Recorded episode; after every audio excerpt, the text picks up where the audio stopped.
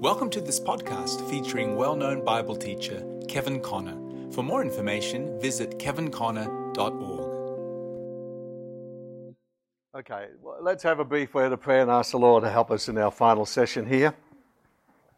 Father, once again, we do uh, thank you for your grace upon each of our lives and that you brought us out of the kingdom of darkness into the kingdom of light and brought us off the ground of unbelief and disobedience onto the ground of faith and obedience. Father, we just thank you for the touch of the Holy Spirit upon our hearts and our minds and our spirits this morning. Just pray you'll bless our final session as we uh, try and bring it all together. We ask this in Jesus' name. And everybody said, Amen. Amen. Now, I want you to go back to uh, page three on the bottom there, and uh, uh, this is such a, an exciting thing. Um, so just trying to think. Uh, Ted, we'll put uh, this up, I think. I think.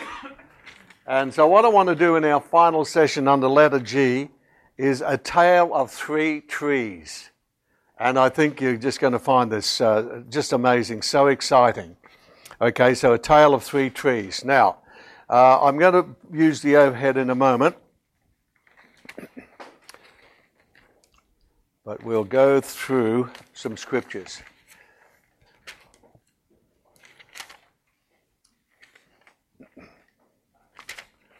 Can understand here. Okay, now when we what we've been looking at is the you know in Adam and in Christ, and everything. The actually the history of the whole Bible really centers around two trees, but there's a third tree that is often sort of overlooked. So I want you to sort of work through this with me, and I'm going to put uh, this on the on the um, on the overhead in just a minute. Let's see where we are here.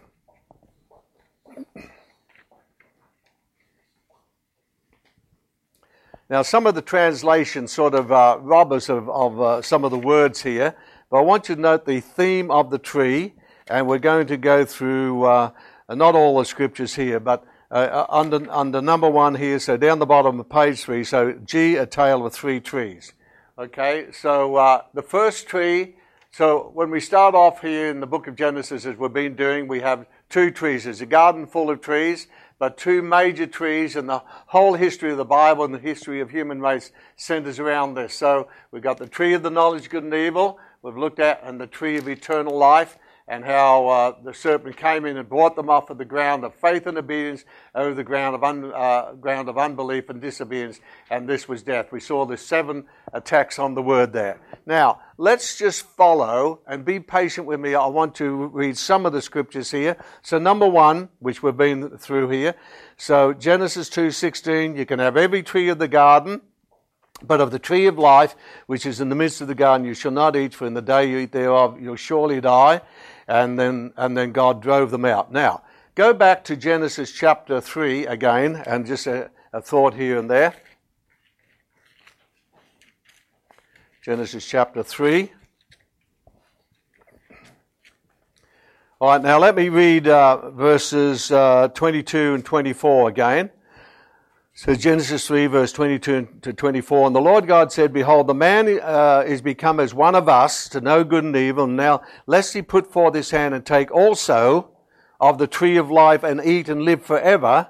Therefore, the Lord God sent him forth from the Garden of Eden to till the ground from whence he was taken. So he drove out the man. He placed at the east of the Garden of Eden cherubims and a flaming sword which turned every way to keep the tree of life. Now, this is what I I really believe happens here as you go through, um, uh, we'll sort of uh, clean this a little bit here. Now, as you go through here, I believe this, uh, as we, we uh, look at the word here, we find that this was actually the first tabernacle, and I'm going to call this the tabernacle of Eden, and we'll just sort of put in a diagram form to help us. So, the tabernacle in Eden, the Garden of Eden.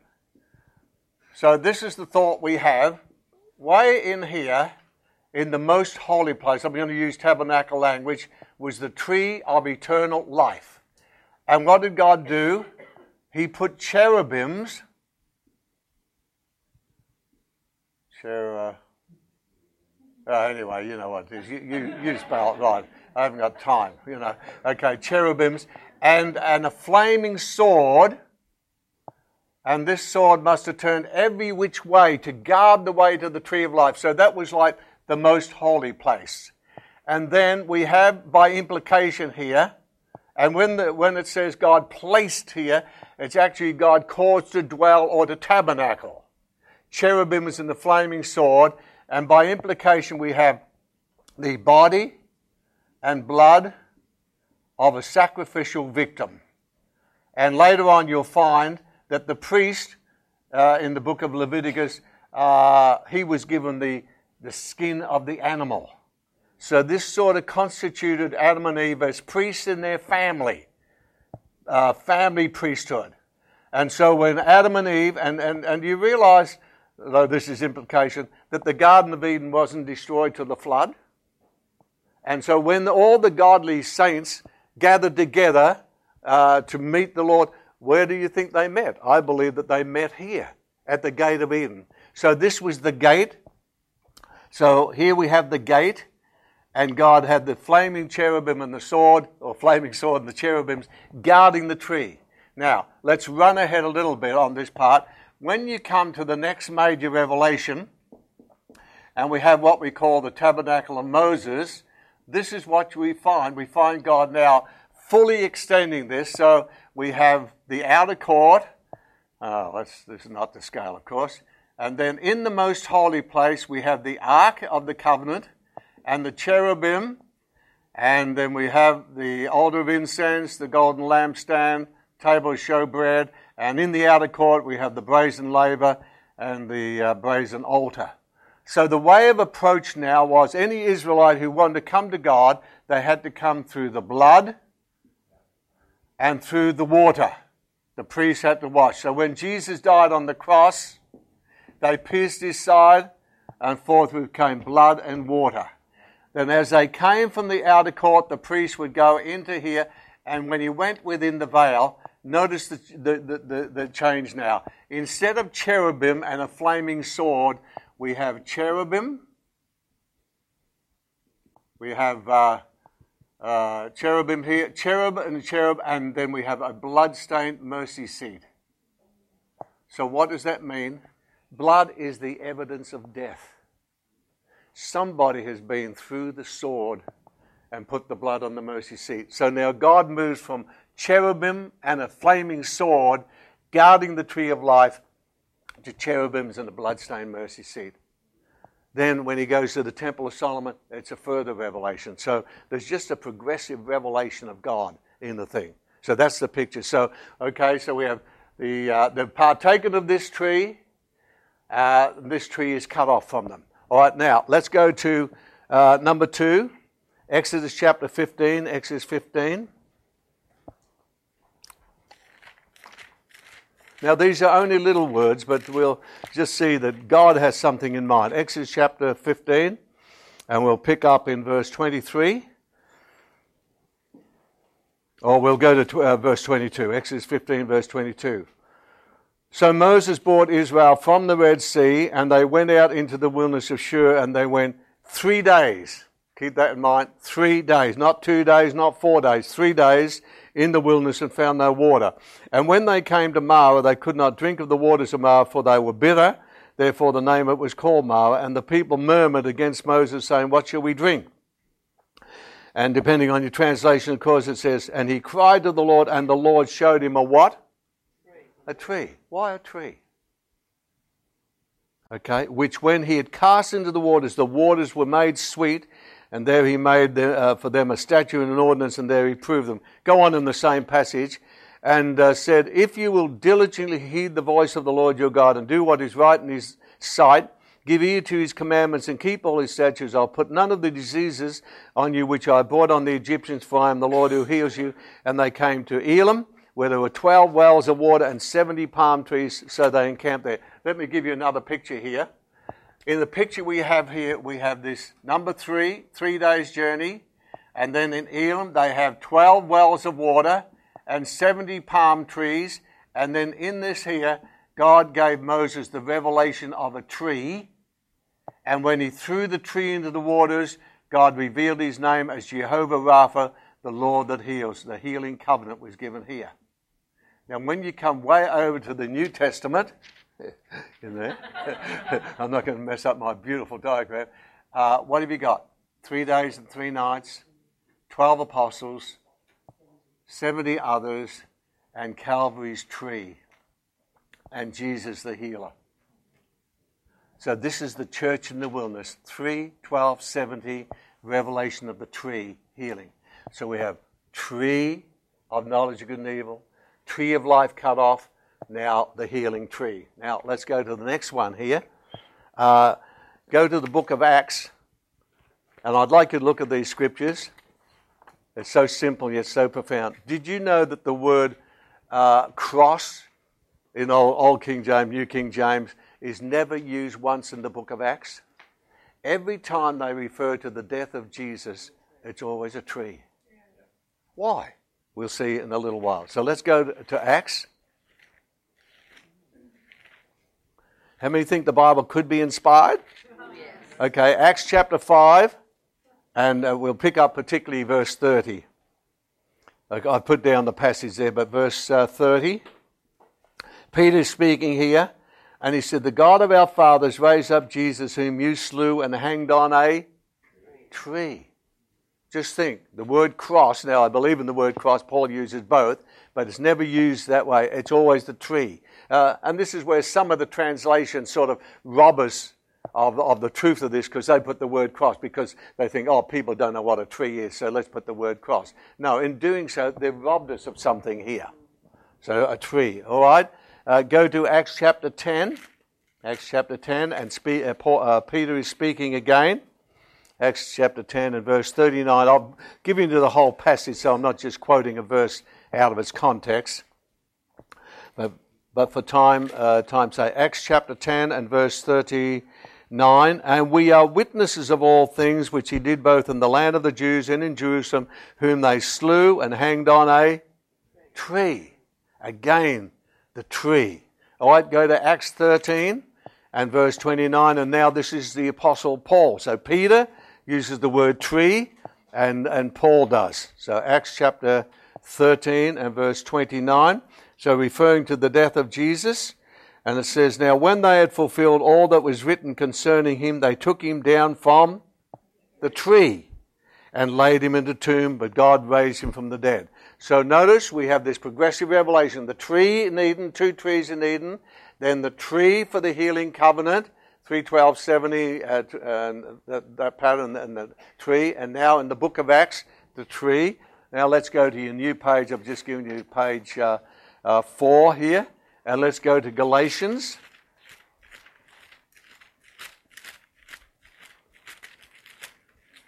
Galatians chapter 3 and verse 13, and Paul writing to the Galatians, he, he's quoting from an Old Testament scripture. Galatians 3 and verse 13, it says, Christ has redeemed us from the curse of the law, being made a curse for us, for it is written, Cursed is everyone that hangs on a tree. There it is. Wow. So he's quoting that, and I'll put you cross reference there Deuteronomy chapter 21, 22, and 23. So, curse is everyone that hangs on a tree. Let's go over to 1 Peter. 1 Peter chapter 2. As I said, some of the translations sort of rob you of this whole thing and uh, just put in the word cross. We do believe in the cross, but they've robbed us of something of the tree here. So, uh, 1 Peter and chapter 2 and verse uh, 24, particularly. Let, us read the context a little bit on this. So, verse 23 Who, when he was reviled, reviled not again. When he suffered, he threatened not, but committed himself to him that judgeth righteously, who his own self bare our sins in his own body on the tree, that we, being dead to sins, should live unto righteousness, by whose stripes we are healed. So, the tree again. And then let's go to the final book. So, notice what we've done. We've gone from first mention, progressive mention, comparative mention, and now we're coming to the final complete mention in the book of Revelation. Revelation chapter 2, and this is very significant. Revelation chapter 2, verse 7. He that has an ear, let him hear what the Spirit says to the churches. To him who overcomes, will I give to eat of the tree of life. Now, here's a significant thing you like, might, might like to make a note of. In Genesis, there's two trees the tree of the knowledge of good and evil, tree of life. But in the book of Revelation, the tree of knowledge is not there. The only tree mentioned in Revelation is the tree of life. Now, this is interesting. This is the first church that's left its first love, and he's uh, telling it to do the first word of the gospel, which is repent.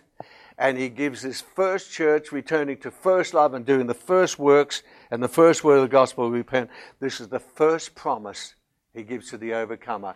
And this is the first thing that man lost the tree of life. To him that overcomes, will I give to eat of the tree of life in the midst of the paradise of God. So, what we lost in Genesis is now restored in Revelation. Isn't that awesome? But it's to the overcomer. Okay, Revelation 2 7. Let's go to Revelation chapter 22. And we have uh, two or three references here. Well, the last chapter of the Bible, Revelation 22, and pick up in verse uh, 2. And in the midst of the street of it, and on either side of the river, was the tree of life, which bare twelve manner of fruits and yielded his fruit every month. And the leaves of the tree were for the healing, or literally the health of the nations. And there was no more curse, but the throne of God and the Lamb will be and his servants shall uh, serve him. So the tree, and then go down to verse 14 and old, old authorized on this. Blessed are they that do his commandments. What thoughts come to your mind? Adam failed to do his commandments. Blessed are they that do his commandments, that they might have the right to the tree of life and may enter in through the gates in the city. Oh, here it is. At the gate of Eden, there was the sword and the cherubims because Adam and Eve failed to do his commandments. Now, the last book, so from Genesis to Revelation, blessed are they that do his commandments, that they might have the right to the tree of life and enter in through the gate. Obviously, that's the first mention of gate in the Bible. How many think the Bible could be inspired? I mean, here's John under inspiration. And then in verse 19, uh, in the margin, generally in marginal, it says, And if anyone takes away from the words of the book of this prophecy, God shall take away his part from the book of life, and in my marginal, I'll have, it's got book of life, it's got tree of life. Take away his part from the tree of life, from the holy city, and from the things that are written therein. Okay, now, I've, I've, I've said all that to you, but let's just sort of, if you want to get at least the gist of this, this is putting it in diagrammic form. Okay? So, Genesis, the two trees tree of life, tree of the knowledge of good and evil. Then Exodus 15, three days, 3, 12, and 7, in the bitter waters. And God showed Moses a tree, revelation. And he gave him the healing covenant. I am Jehovah Rapha, the Lord that heals thee. We have this pattern. Then we come to Deuteronomy 21, 23, Galatians. Cursed is everyone that hangs on a tree. Then in the book of Acts, every reference to the death of Jesus, they slew him and hung him on a tree. Then in the Peter, uh, he took our own sins in his body on the tree. And then in the book of Revelation, the tree of eternal life is restored to the overcomer. What's happened to the tree of the knowledge of good and evil? It has exhausted its fruitfulness in the tragic history of the human race. And do you realize this that in the book of Revelation, God wanted man to have the knowledge of good and evil, but not by experience. But all the redeemed will say, hey, we've had a bellyful of the tree of the knowledge of good and evil. Let's have a big bite of the tree of life. And so we will be like God in his image, but we will have had the sad experience of the history of the human race. That's, that's the picture that we have. Wow. Two trees. Now, let me sort of bring this all together and somehow think I've got it here. So, a tale of three trees tree of the knowledge of good and evil, tree of eternal life. Calvary is a tree. And if you can sort of take a little bit of this and let's put down some of the contrasts. So, why did God pick out this theme of the tree? Was now listen carefully to this because it's not on your notes here. Calvary has two sides to it. On the one side of the cross, the tree, Calvary is the tree of the knowledge of good and evil. Why do I say that? Listen to it. Through the tree of the knowledge of good and evil, sin, sickness, disease, death, the curse, and Satan's kingdom all came. And when Jesus died on the tree, on the death side of the cross, what was he doing? He was taking our sin, our sickness, our disease, our death, our curse, everything that the tree of the knowledge of good and evil brought upon man when Jesus died on the tree. It makes me just want to cry. Wow, Jesus, you're so wonderful. He did this for us. Man sinned by a tree, Jesus hung on a tree. Sin and sickness and disease and the curse and death, everything came by a tree. And when Jesus died on the cross, on the tree, he was taking all that we inherited in Adam in himself on the tree. Let me say, oh, Jesus, I just, just worship you, Lord. You're so wonderful. This is our Savior. Uh, I mean, the more I think of this, I just say, Lord, I just so love you. I so want to please you. You brought us back to this tree. Wow. So that's on the death side of the cross. But on the resurrection side of the cross, so the other side of the cross, so think on the death side of the cross, Jesus is hanging on the tree and taking all that we inherited in Adam in himself. But on the resurrection side of the tree, what is it? It's life, it's righteousness, it's health, it's healing, it's blessing, and it's the kingdom of God. So on the death side of the cross, we inherit he took everything that we inherited in Adam, but now on the resurrection side, he's reversed it. So now we come into blessing, not the curse. We receive righteousness, forgiveness, everything on the resurrection side. So, so what the Lord is doing is saying, come to Calvary's tree. Calvary's tree brings us back to the ground of faith and obedience. Faith in the word and obedience to the word. How many can say hallelujah? Yeah, okay. Now let's go to letter H. Hope you, hope you got what I'm trying to do there. How, how many see that progressive revelation? All right, so letter H as we sort of try and wrap this up a bit. We'll probably have a bit more time for questions than we realize. Uh, H, out of Adam into Christ. So, how do we get out of being in Adam to be, coming into Christ? All right, number one, the revelation of Christ in the gospel. And so we read that last night, Romans 10. So then, faith. So how, how, how, how will they hear unless they hear a preacher? How will they preach unless they be sent? How will they uh, be sent unless, you know, God calls, so forth. So it's a revelation, and that's, that's the purpose of us preaching the gospel. To try and get man to create faith in the hearts of people. Then number two, step number two, which we are more familiar, familiar with, is repentance. So the first word of the gospel is not only believe. The first word of the gospel is repentance. So John the Baptist came saying, Repent, for the kingdom of heaven is at hand.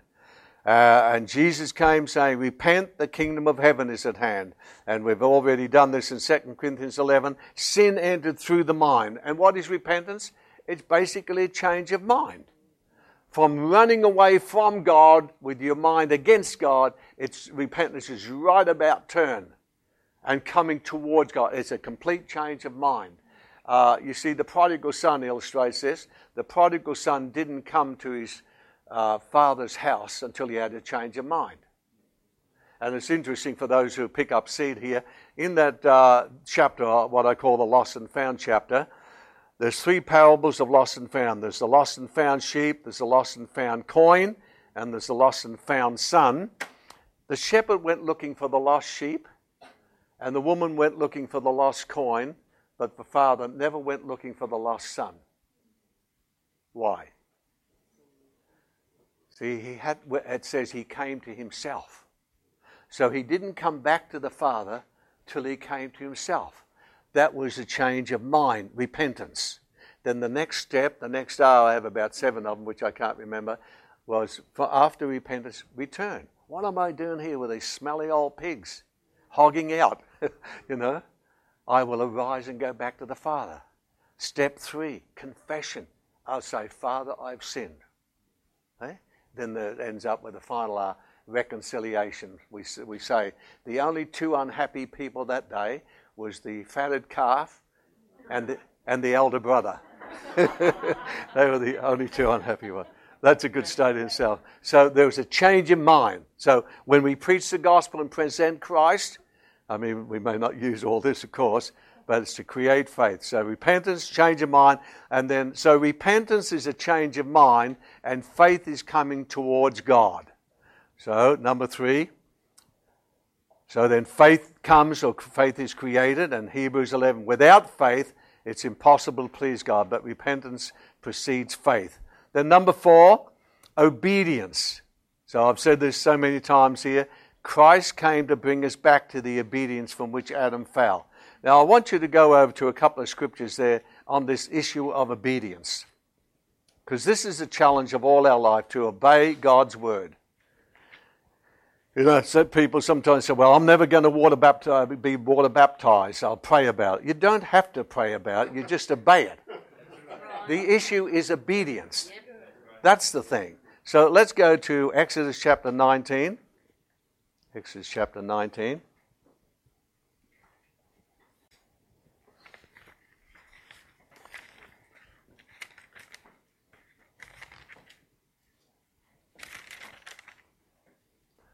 Exodus 19, and uh, I'll put down verses 1 through to 6 here, but we'll just read uh, uh, two or three verses. Verse 5.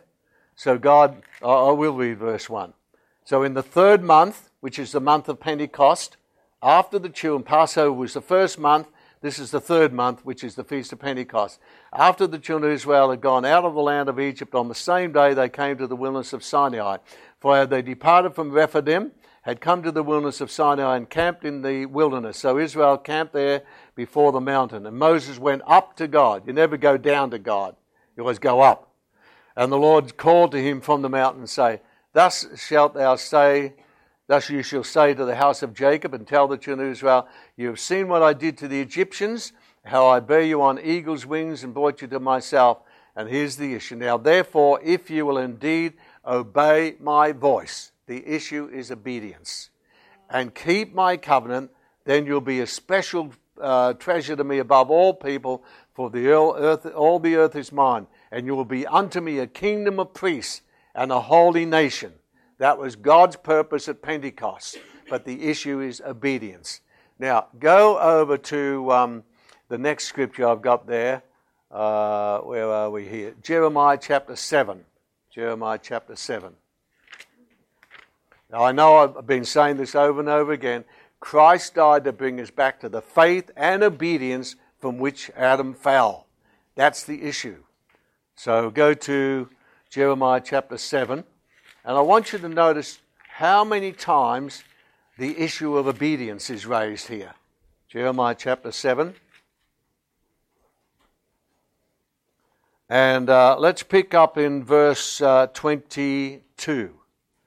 Jeremiah chapter 7, verse, verse 22. And if you, if you do mark your Bible, I'd like you to either underline the word or circle the word. I've circled it in my Bible here. Verse 22. For I did not speak to your fathers to command them in the day that I brought them out of the land of Egypt concerning burnt offerings or sacrifices. God didn't say anything about that until they got you know, on the wrong ground. But this is what I commanded them, saying, Obey my voice, and I will be your God, and you shall be my people. Issue is obedience, and walk in the ways that I have commanded you, that it may be well with you. But what was their response? Yet they did not obey, nor incline their ear, but followed the counsels and the dictates of their evil hearts, and went backward, and not forward, backsliding. Since the day that your fathers came out of the land of Egypt until this day, I have even sent to you all my servants the prophets, daily rising up early and sending them. Yet they did not obey me, nor incline their ear, but stiffened their neck. They did worse than their fathers. Therefore you shall speak all these words to them, but they will not obey you. You shall also call to them, but they will not answer you. So you shall say to them, This is a nation that does not obey the voice of the Lord their God, nor receive correction. Truth has perished and been cut off from their mouth. So you notice the word obey is used in verse 23, 24, 26, 27, 28. So we can see the importance of Romans 5 now through one man's disobedience. Many were made sinners by one man's obedience. So, as I said, Christ died to bring us back to the obedience from which Adam fell. So, am I obeying the word? That's it. That's it. Obedience.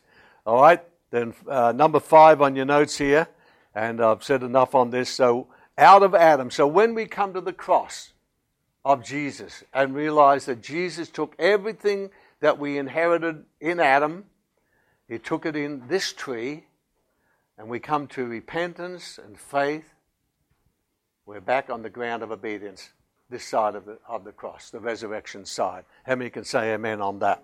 So the issue is obedience. So out of Adam or changing our man. So change your old man. And, and when Paul talks about the old man and the new man, the old man is Adam. It's the old Adamic nature. The new man is Christ. So when you talk about the old man, you're not talking about your father. Oh, we're talking about Father Adam, okay? So, oh, where's your old man? Say, hey, way back in the garden, I'll fix him. yeah, so change our man. So out of Adam into Christ, and then number six, into Christ and Christ in you. Now, I'm not sure if I got some references here or not, as we sort of uh, bring up here. Uh, all right, let's let's just take uh, some of these verses here. Second, so uh, this is what I want to say, sort of try and bring this together here. Uh, in the New Testament, there's two aspects about our position. We are either in Christ, and then the other side of the coin is Christ in you. So let's sort of look at this a little bit.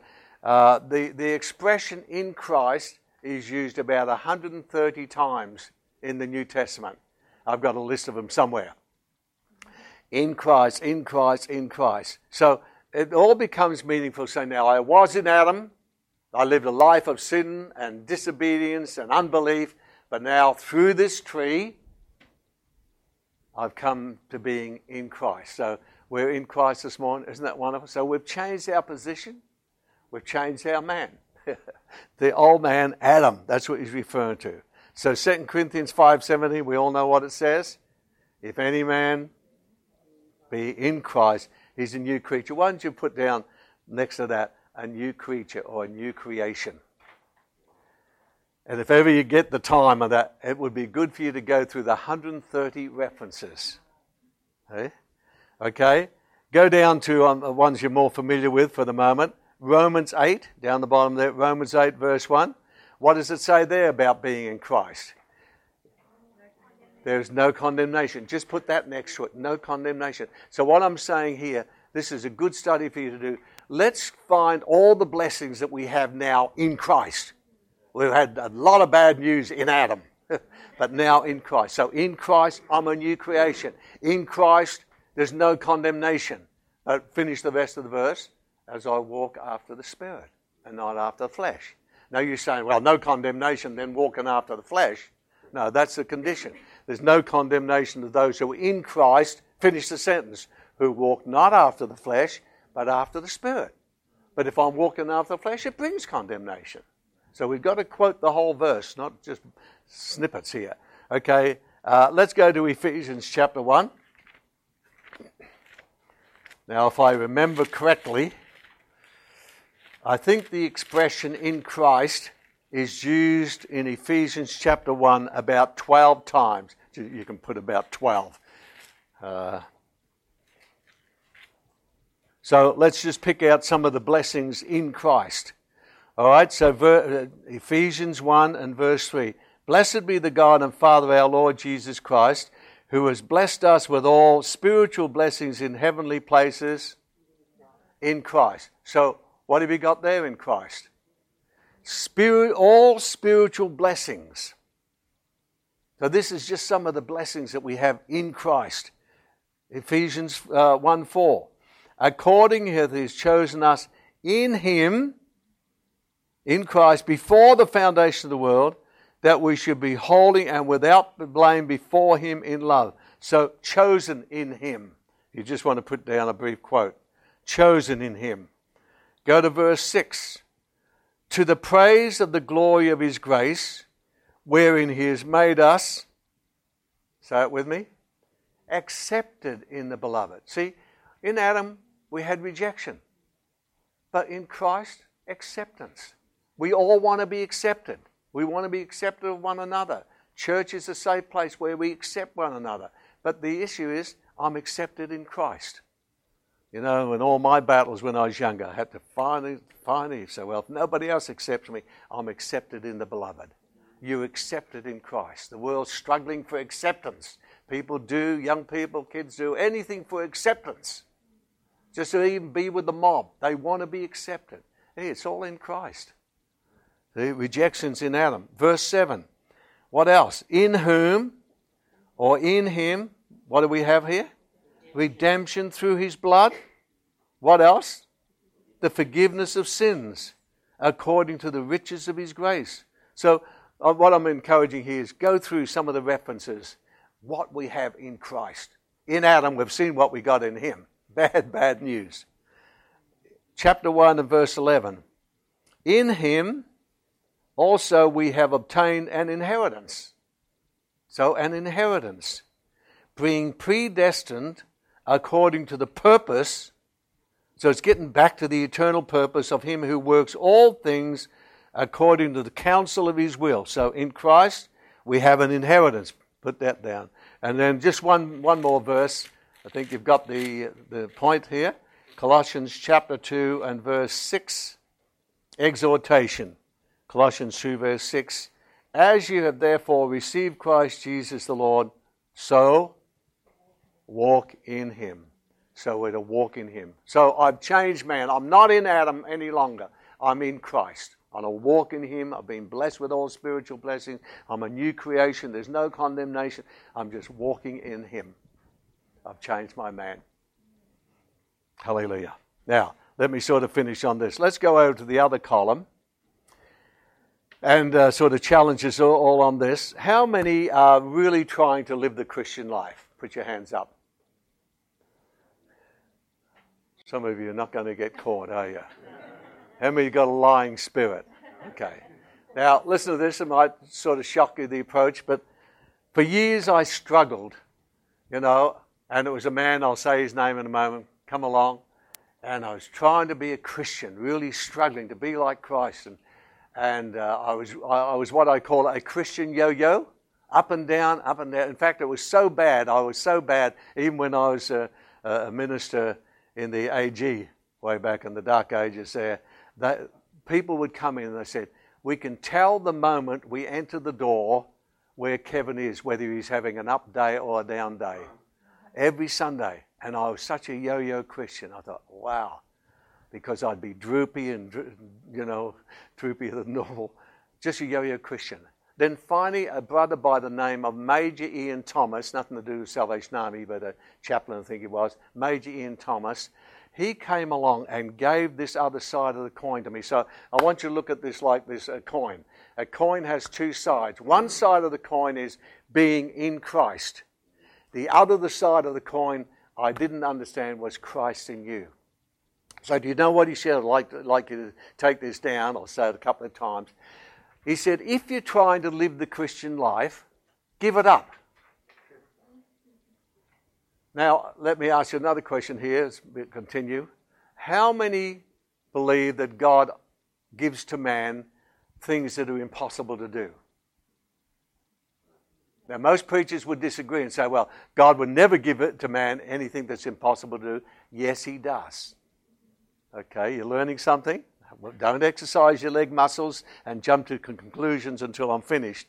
When God gave them the Ten Commandments, now we've looked at that, said, I want you to obey my voice. Seven times, I think it was, when Moses went up to God, and when Moses came up to God, then he came down to people and said, These are the words. And do you know what the people said? I think it's at seven times.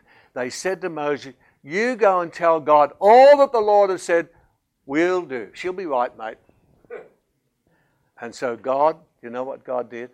God said, okay, I'm going to put you on the road of the law, 1500 years of self effort, and I'm going to let you prove to yourself that you cannot be perfect and keep my commandments because they didn't understand the law of sin that was in them.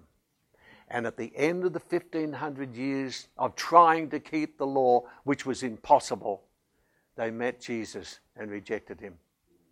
But to those who accepted him, because then Romans 8 goes on, for the law of the Spirit of life in Christ Jesus has made me free from the law of sin and death, this side of the cross, that the righteousness of the law might be fulfilled in us who walk not after the flesh, but after the Spirit.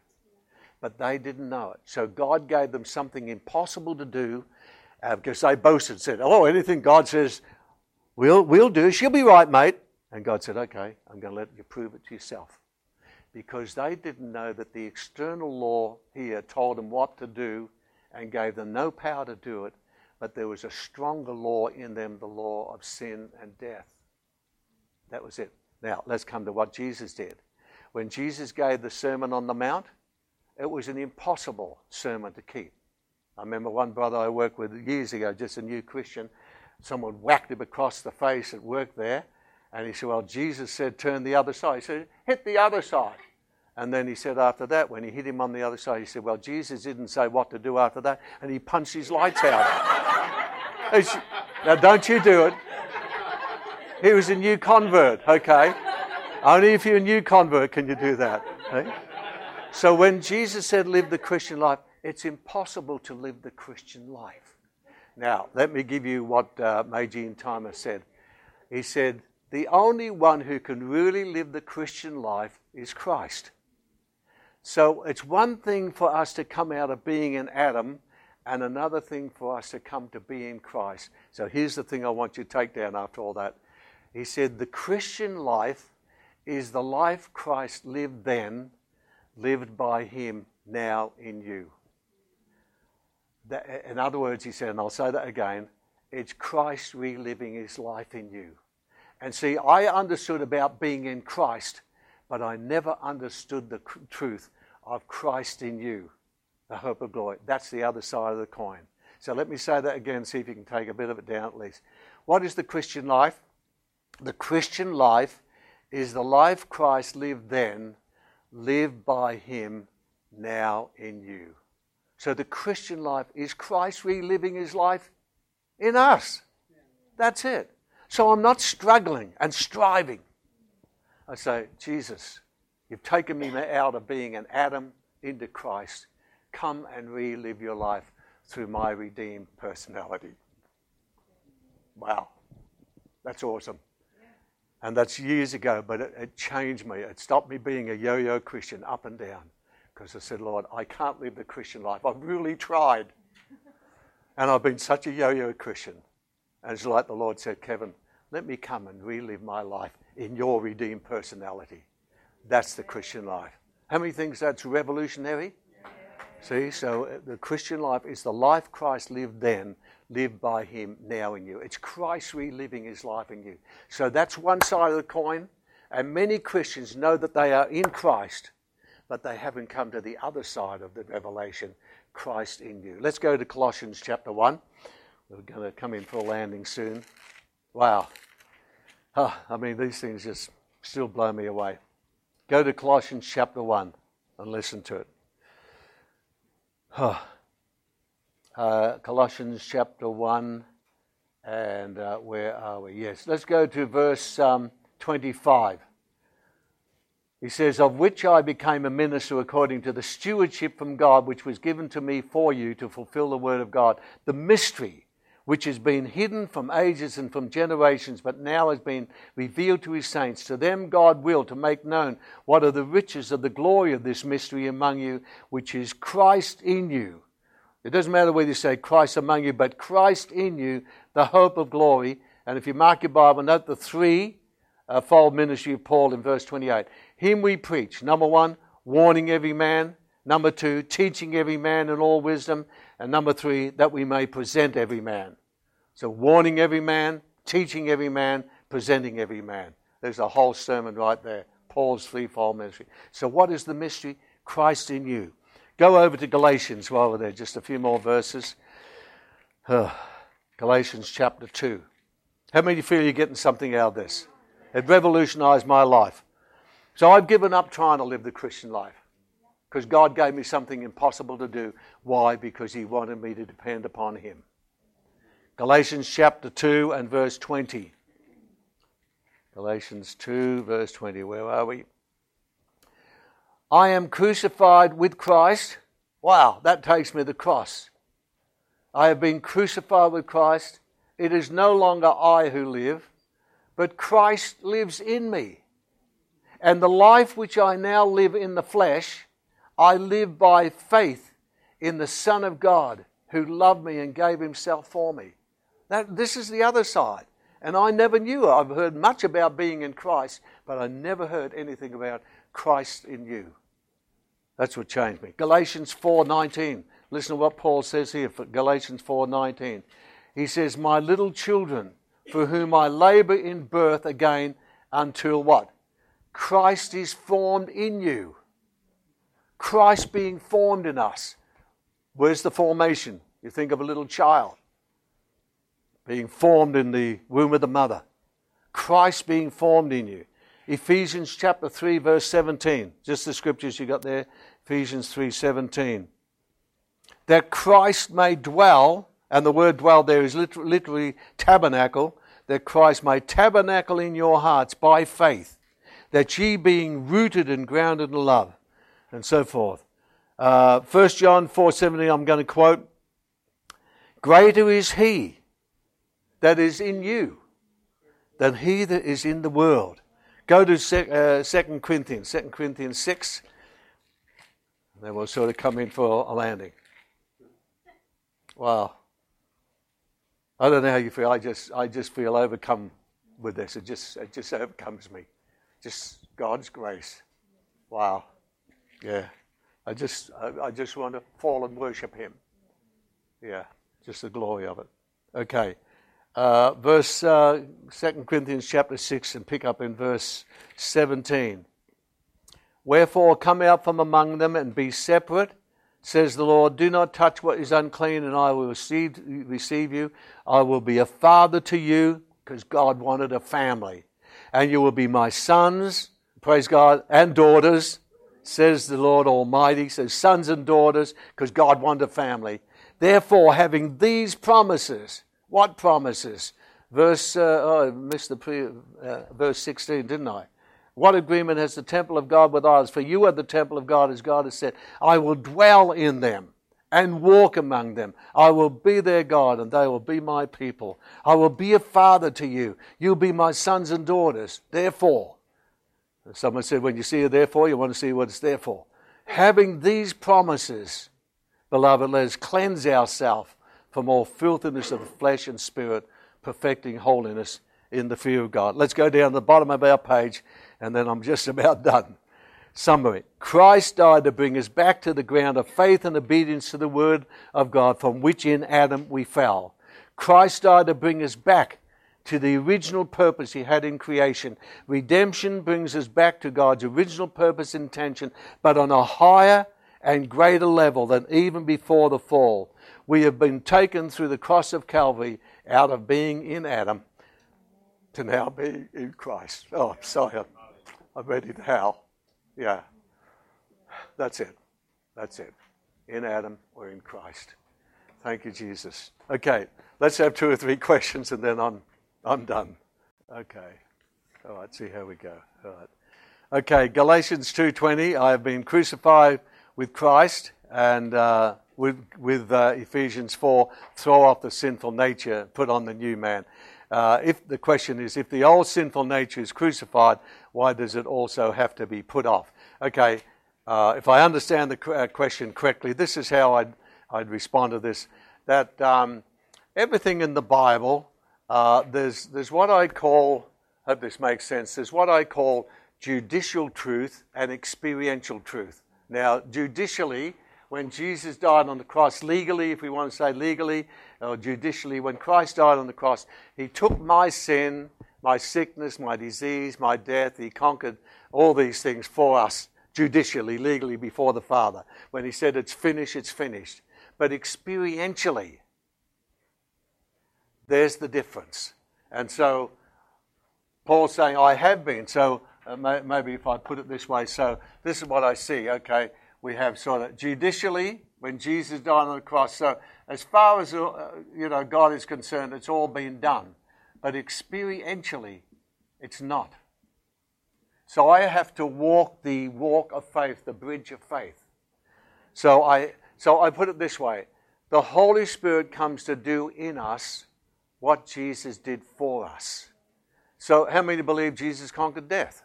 Yeah. Well, why are you dying? Because for us, the last enemy to be destroyed is death. How many believe Jesus took all our sin?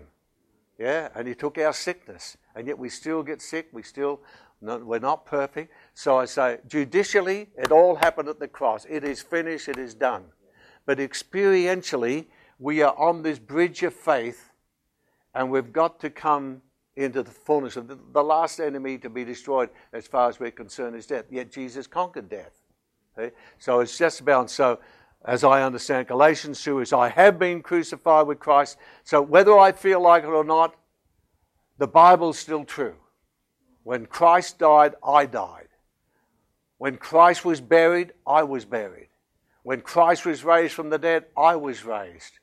When Christ ascended to heaven, I ascended to heaven because I'm seated with him in heavenly places. That's why I can say to you, keep looking down. Because everything's supposed to be under our feet. But I'm in Christ. But when he says, put off the old man day by day, we do this.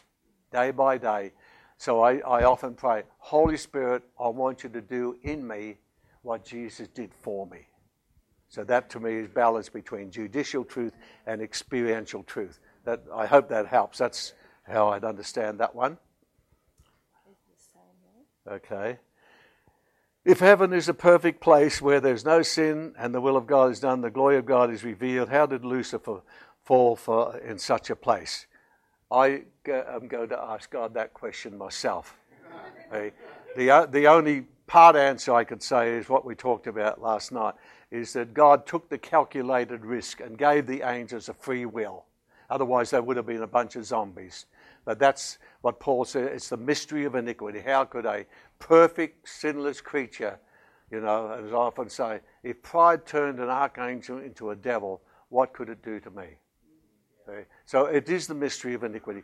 They're questions I, I'm going to ask God, but I do believe that He was given a free will, and all the angels had to have a choice or make a choice side with Satan and self will, or side with God and do God's will. So it's only, I mean, those of you parents, you know, as long as your, your kids submit to your good and perfect and acceptable will, there's harmony in the house. And so, as long as all the angels submitted their free will to the good, perfect, and acceptable will of God, there was harmony in heaven. But the moment Lucifer said, I will, I will, I will, as someone has said, that's where the cross began. The cross began in heaven. Because I like this definition. The word cross simply means like uh, two thoughts or two ideas or two pieces of wood crossing each other, contradicting each other. So the moment, uh, the moment Lucifer said, I will, I will, I will, five times, he crossed the will of God.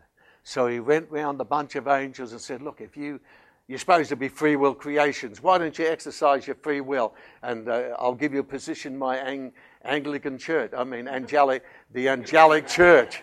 yeah. Uh, just teasing you. So, see? So they exercised their free will, which was self will, and self will was Satan's will. That's the best I can do on that. Uh, this is a beautiful thought. Lucifer said, I will five times and crossed God's will, broke the harmony in heaven. When Jesus died on the cross of Calvary, doing the will of the Father, he received five wounds. And the five wounds that Jesus received on the cross of Calvary, his, his answer to Satan's five I wills crossing the will of God. That's awesome. Because really the issue is we're all I special, I, I, I, I. And when Jesus comes into our life, he puts the horizontal bar. And the cross is the crossing out of our will, where we say, Lord, not my will, but your will be done. That's it. That's it. Okay. Uh, I oh, maybe it sort of relates to this. I can't. I still can't understand why an angel can sin in heaven where there's no sin. Yeah, and this is a frightening thought. I understand you're teaching on man's probation. Okay, I think the angels were on probation too, and it was a test of obedience to the will of God. That's the issue. If you'll obey, and so I believe they they they were on probation too, and this is the frightening thing. Thing, sin began in heaven it didn't begin on earth. Sin came to earth. Adam and Eve were not the first sinners, they were the first sinners on the human race. But sin came from heaven to earth. And that's why when Jesus died on the cross and took his body and blood back to heaven, is because heaven has to be cleansed of sin. If you want to make a note of this, Job 15, verse 15, we won't, I'll quote it. It says, The heavens are not clean in your sight. Why aren't the heavens clean in God's sight? Because sin began in heaven. So you see, the sacrifice of Jesus is far vaster than us and cleansing this earth. Heaven has to be cleansed. And that's what the book of Hebrews is about that Jesus took his own blood into heaven because the heavens have to be cleansed. And in Revelation 12, the great controversial chapter, rejoice ye heavens, but woe to the earth because Satan's been cast because there was war in heaven. So the plan of redemption is so vast, so comprehensive. I hope that helps on that. And then we're just about through here. Uh, anything else here? Uh, why was the order Melchizedek? Uh, yeah, we'll have to hold that one. That's another seminar. Yeah. Okay. what if Adam had not sinned? That's a good one. I'm going to talk to him about that. Would he have procreated a sinless race? No, not without uh, his apple and strife. I mean, his wonderful wife. Okay. Uh, yeah, so it's an assumption, but this is my opinion that I believe Adam really sinned out of love for his wife. And the only reason I say that, and it's only an opinion, is that when Jesus died, let's go back to Adam, because he's a figure of him. Adam bled to provide, probably bled to provide his bride, and his bride came from his side. When Jesus died on the cross, they pierced his side, and forthwith came blood and water, because that was because with Adam, the bride was in the, the bridegroom, then brought out on the sixth day. Where's the bride, the church? It was in our Lord Jesus Christ, the bridegroom. He bled to provide his bride, and he did it out of love. He took our sin on him. So I'm inclined to think Adam thought, wow, I've lost my wife. I'm going to take the risk and eat it with her. Right? Only thought. Uh, in Revelation 2 7, it talks about the overcomer. What is an overcomer? I think all I've been talking about faith, obedience, repentance, faith, obedience to the Word of God, just day by day, letting Christ relive His life in me. Okay, I think that's enough for today. God bless you for being such a wonderful bunch. Thank you. We hope you enjoyed today's teaching. Be sure to visit kevinconner.org where you can access PDF downloads of all of Kevin Conner's books, as well as his video training courses, including the Key of Knowledge seminar and Foundations of Christian Doctrine.